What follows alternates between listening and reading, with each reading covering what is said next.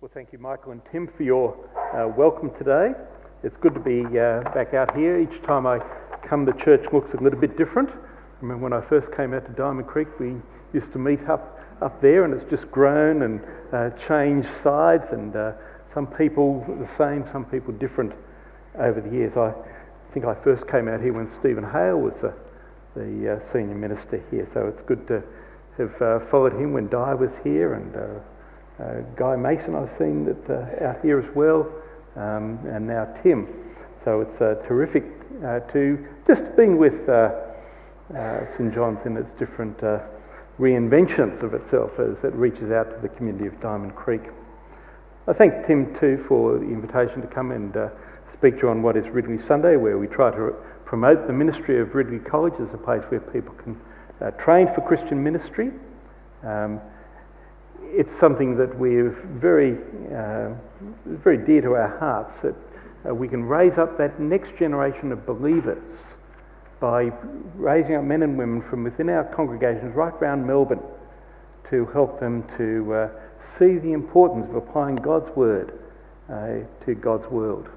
And uh, it's terrific. I uh, notice as well that people from other institutions around here. I see Dell over there, and uh, MST, uh, where she works, is uh, doing a similar kind of thing.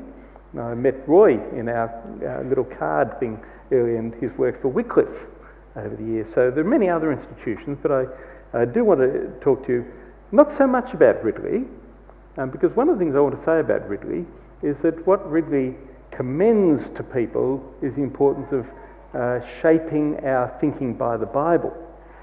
So it would seem to me odd that if I came out here to talk to you about Ridley and all I spoke to you about was Ridley and not the Bible. So what I'm going to do today is actually preach from God's Word as a model of what we want to promote uh, at Ridley College. I should say there's a little bit of information if you want some further about uh, Ridley.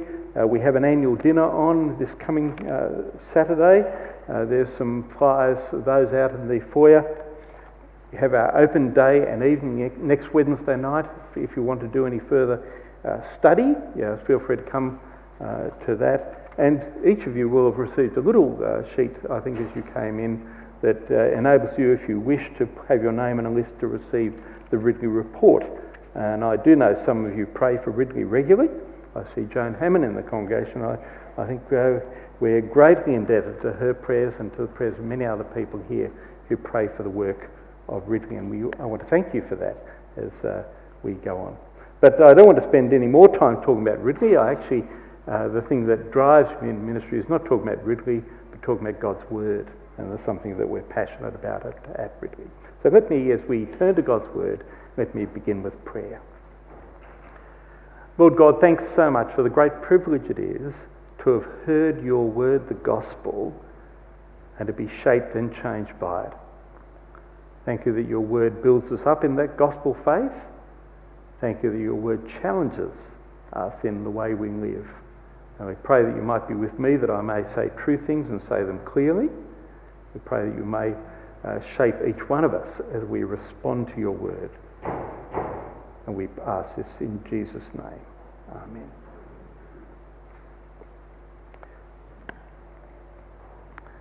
One of the sad things, I think, as a Christian is that when most people, most Australians look at the church, they don't think, I've got to be a part of that. They're not knocking at our doors saying, Let me in. I want to join in. And I think we've got to change that. The Christian message of life and hope and forgiveness and a fresh start is too valuable to be spoiled by the way we live as Christians as a church. But how can we do it? And where do we begin? 2 Timothy chapter 3 tells us the difference between a, a true godliness and a false godliness. And then explains how we can live, how can we be equipped to live a godly life in God's world. I want to suggest there are three parts in this passage that will help us think through some of those questions today. In verses 1 to 9, we see the temptations and patterns of false godliness. verses 10 to 13, we see a model of Paul, uh, in Paul's life of true godliness. And then the well known verse at the end of the chapter, verses 14 to 17, tell us how to be equipped for godliness. Well, Paul is uh, wanting to draw an important distinction between actions that fall, stem from a false godliness and those that come from a genuine godliness. But where does he see the problem? Is it that there's false godliness outside the church and true godliness inside the church? Well, maybe. That long list of negative things we see there in verses 2, 3, 4, and 5 may well refer to the church. And indeed, those terrible times in the last days in verse 1 might suggest that he has persecution by non Christians in view. And he does talk about persecution in verses 11 and 12. He talks in verse 2 about people will be lovers of themselves, lovers of money, and so on, as if it refers to people in general. But while it might refer, might include the word in general, his real concern, I think, is ungodliness in the church. 2 Timothy as a book refers to many people who've turned away from the true faith. Paul writing to Timothy, trying to get him to shore up the faith of and life of believers. As he goes through, he mentions a number of people who've given up the faith. In 1.15 he mentions Phygelus and Hermogenes. In chapter 2 he describes how Hymenaeus and Philetus have wrong views of the resurrection and how that impacts their ministry. In chapter 4, he recalls how Demas, in love with this present world, has deserted him, and how Alexander, the coppersmith, did him great harm and oppose the apostolic message. All of those in the book are from within the church. And he refers to those who are going creeping into homes or literally households. And while we think in terms of houses in the New Testament, this is a way, too, of describing the early church meetings as they met in households. And I think the clincher is in verse 5 where it says, having a form of godliness but denying its power. Here are people who are making a pretense of being part of God's community, identifying themselves, it seems to me, as believers. So while these things may well apply to the world outside, people will be lovers of money, lovers of themselves, boastful, proud, abusive, disobedient to their parents, ungrateful, unholy, without love, and so on. What Paul is saying is that this is a real danger for among God's people as well. We who claim to be God's people but don't live lives that honour God, that we have a kind of false godliness. So we need to read this passage not as referring to them, those outside the church, but to those of us inside, among God's people, and to make sure we are not like this.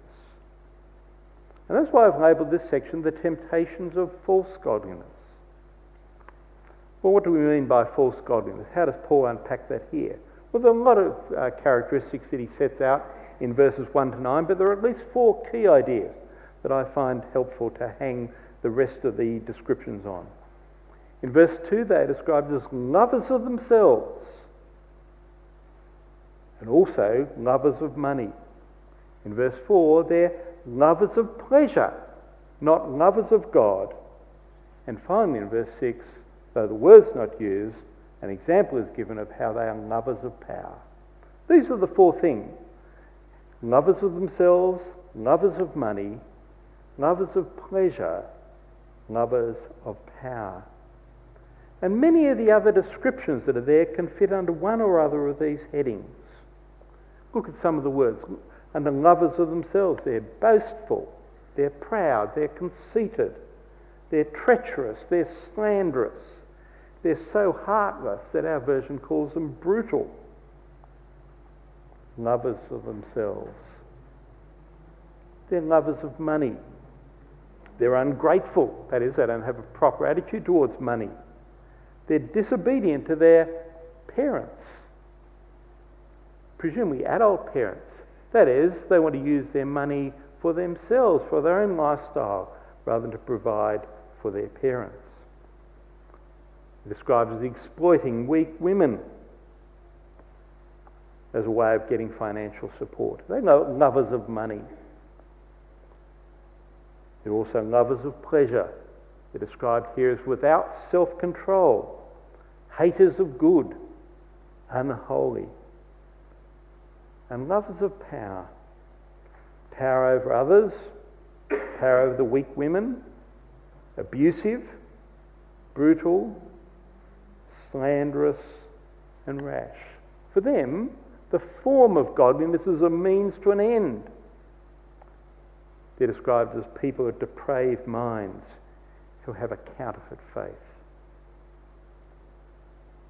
And before we quickly dismiss them and say, well, St. John's Diamond Creek's not like that, or I'm not like that, the Royal Commission into Sexual Abuse has recently shown us that true Christian living does not always characterise even the leaders, let alone the followers of the Lord Jesus. The lives of the leaders of God's people has let God down and smeared his name before the watching world. And instead of being now valued in many parts of the community, the community now often despises us. That's what makes it so important, the positive links that you have here with the community of Diamond Creek, where there's been a long tradition of being involved in the community and serving the community, a very positive thing, because we now need to work hard at earning the respect of those around. Not just so that we feel a little bit better about ourselves, but to do the task that God has called on us to do the task of Christian ministry and witness in our daily lives and words. Paul is urging Timothy and the members of his church there in Ephesus to not be like this. These temptations, the love of self, the love of money, the love of pleasure, the love of power, are real for Christians and their pastors. They're real for me.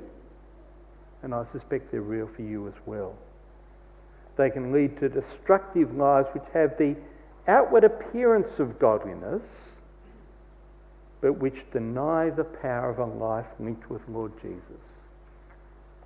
So Paul wants to give us a way forward. But before we have that way forward, we must realize that is what we are like. They are our temptations. They are not just the temptations of the world, but they are our temptations to put ourselves forward, to love money, to love pleasure, to pursue power. But Paul tells us that's not the way we should stay, for he gives us a model of true godliness as he recounts his own life. You, however, know all about my teaching, my way of life, my purpose, my faith, patience, love, endurance, persecutions, sufferings. What kind of things happened to me in Antioch, Iconium, and Lystra, the persecutions I endured. Paul doesn't just criticize people for not being as good as him. That's not what he's on about. But he points to the example of his own life and ministry and say, be like this, be like Jesus. The book on my shelf on integrity and ministry. The subtitle is Leading with God Watching. That's how we should live our lives, isn't it? Living with God watching. Knowing that everything that we do, He looks at and sees everything we listen to, everything we read, everything we watch, He looks at with us. He is watching. Not because He wants to catch us out doing something, but because He wants the best for us, because He wants to shape us so they'll be useful to serve God's people and to serve the world. So he can confidently point to his teaching based firmly on the scriptures, to his conduct, his way of life, his purpose or aim in life, his faith or perhaps faithfulness, his endurance, his steadfastness, his love. But do you notice the thing that he used climactically to talk about at the beginning of verse 11? His persecutions and sufferings. What someone called a blizzard of troubles. And the fact that he doesn't fill that out with grisly details implies that they were well known by Timothy and the readers in Ephesus. But his real purpose is to highlight that the life of Christian living, and indeed of Christian discipleship, is not one of ease, self, money, pleasure, power. The life of Christian discipleship is one of costly service. Christian ministry is not easy, but vital. Tonight I'll be uh, speaking at the nighttime service, and there'll be some young people there. I'll be encouraging to think about the challenge of going into full time Christian ministry.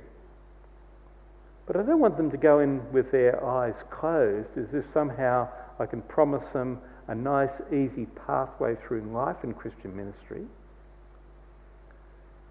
The reason why Christian ministry is promoted in Scripture is not because it'll be easy. It's a life of persecutions and sufferings.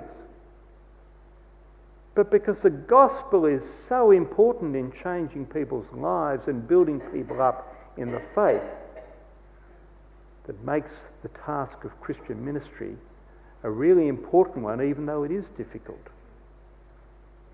There may be some of you here who are even thinking about that as a future pathway in a more full time capacity. But if they are your uh, children, grandchildren who are coming on tonight, encourage them to think about the pathway of Christian ministry. For we need the best people we can possibly get into Christian ministry in a world that's increasingly hostile to the Christian message and wants to marginalise God's people and his message.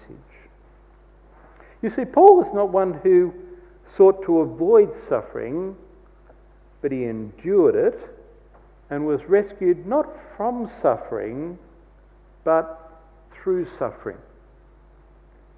I think we've had it pretty easy in the church for the last perhaps 30 or 40 years, really since World War II, in a sense. We've been part of the community, and people have thought it's good that there are Christians around, it's good that the church is around, they're doing some good things in the community. In the next 10, 20, 30 years, I suspect that will be much less the case. And we will need to experience people's opposition. And when it won't be an easy pathway through life, identifying with the Lord Jesus.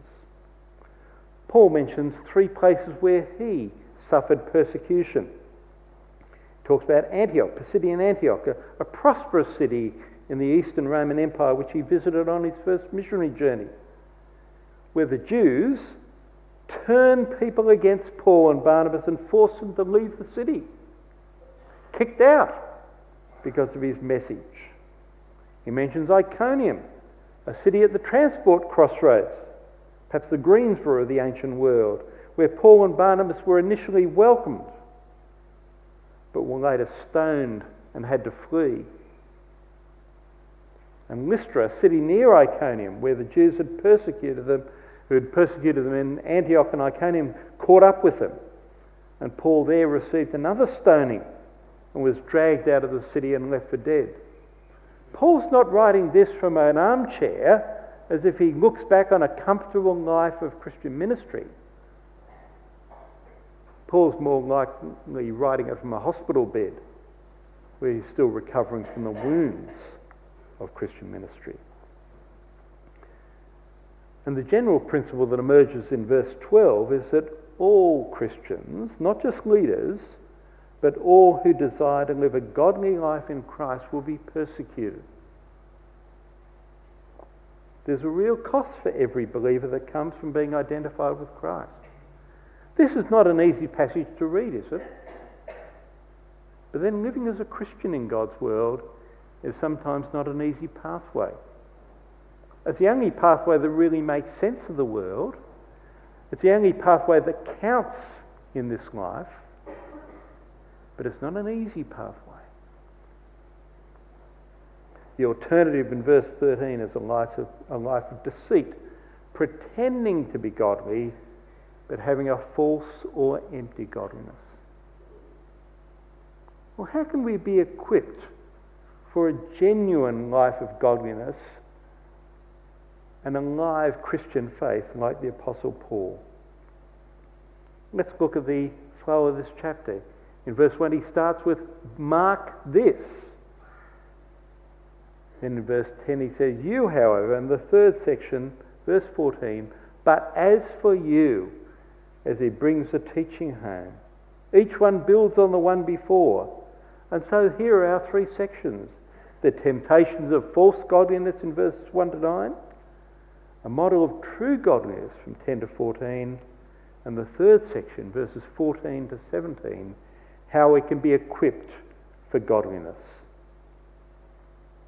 Do you notice in verse 14 that godliness is equated with continuing in what you've learned and become convinced of? As for you, Paul writes, continue in what you've learned and become convinced of, because you know those from whom you've learned it. The Apostle Paul, it's a genuine gospel. It's come from someone who met the risen Lord Jesus, the one we meet in the Scriptures. And can you see too that Paul has a foundation to build on, a solid foundation laid by others? We see how Timothy, from infancy, has known the Holy Scriptures. And in chapter 1, his mother and grandmother, Lois and Eunice, are mentioned. Perhaps others in the church. How from infancy you've known the Holy Scriptures. Never underestimate the importance of your children's ministry or youth ministry in a church. I know there's been a passion here at uh, St John's for many years. Sometimes it can get a bit loud. Sometimes it can get a bit messy. But honestly, brothers and sisters, the children and youth of this church are the future of God's people ministry to them is valuable because they'll be sitting where you are sitting now in 20, 30, 40 years' time. A great foundation to build on. Reminds us of the importance of training and teaching our children and grandchildren in the faith. You notice that that solid foundation that Paul was able to build on was how Timothy from infancy had known the Holy Scriptures. And he describes the Scriptures as those that are able to make you wise for salvation through faith in Jesus Christ. That's Paul's deepest goal. Not that you might have uh, a mature, well rounded personality, not that you can play three musical instruments, not that you you've had exposure to all the different forms of ballet or anything like that. Those things aren't bad things, they're good things. But the most important thing is that the scriptures will make you wise for salvation in Christ Jesus. So value the teaching of the Bible to yourself, yes, to your children, to your grandchildren, to the youth group, many other young people in the church. We have a number of uh, Sudanese students at Ridley, refugees from South Sudan, the newest country in the world. And if you talk to them, it's very clear their top priority as they've come and part of a new country is ministry to the youth and children in their midst. They worry that in this new context, their youth and children will have so many opportunities that they'll veer away from the gospel truths that they knew back in their own countries. You think they might rejoice in the fact that uh, here we have plenty of access to the good things in life. But their real concern is that that access to all the good things in life might turn them away from the best thing in life, a true faith in the living Lord Jesus. And then comes the most famous verse, I think, in the book, verse 16. You've heard it before. All scripture is God breathed and is useful for teaching, rebuking, correcting, and training in righteousness. And it's often valued because it claims that the Bible is inspired by God, breathed out by God. And that it clearly does say. Using human beings, but coming from God, not just people's imaginations or thoughts.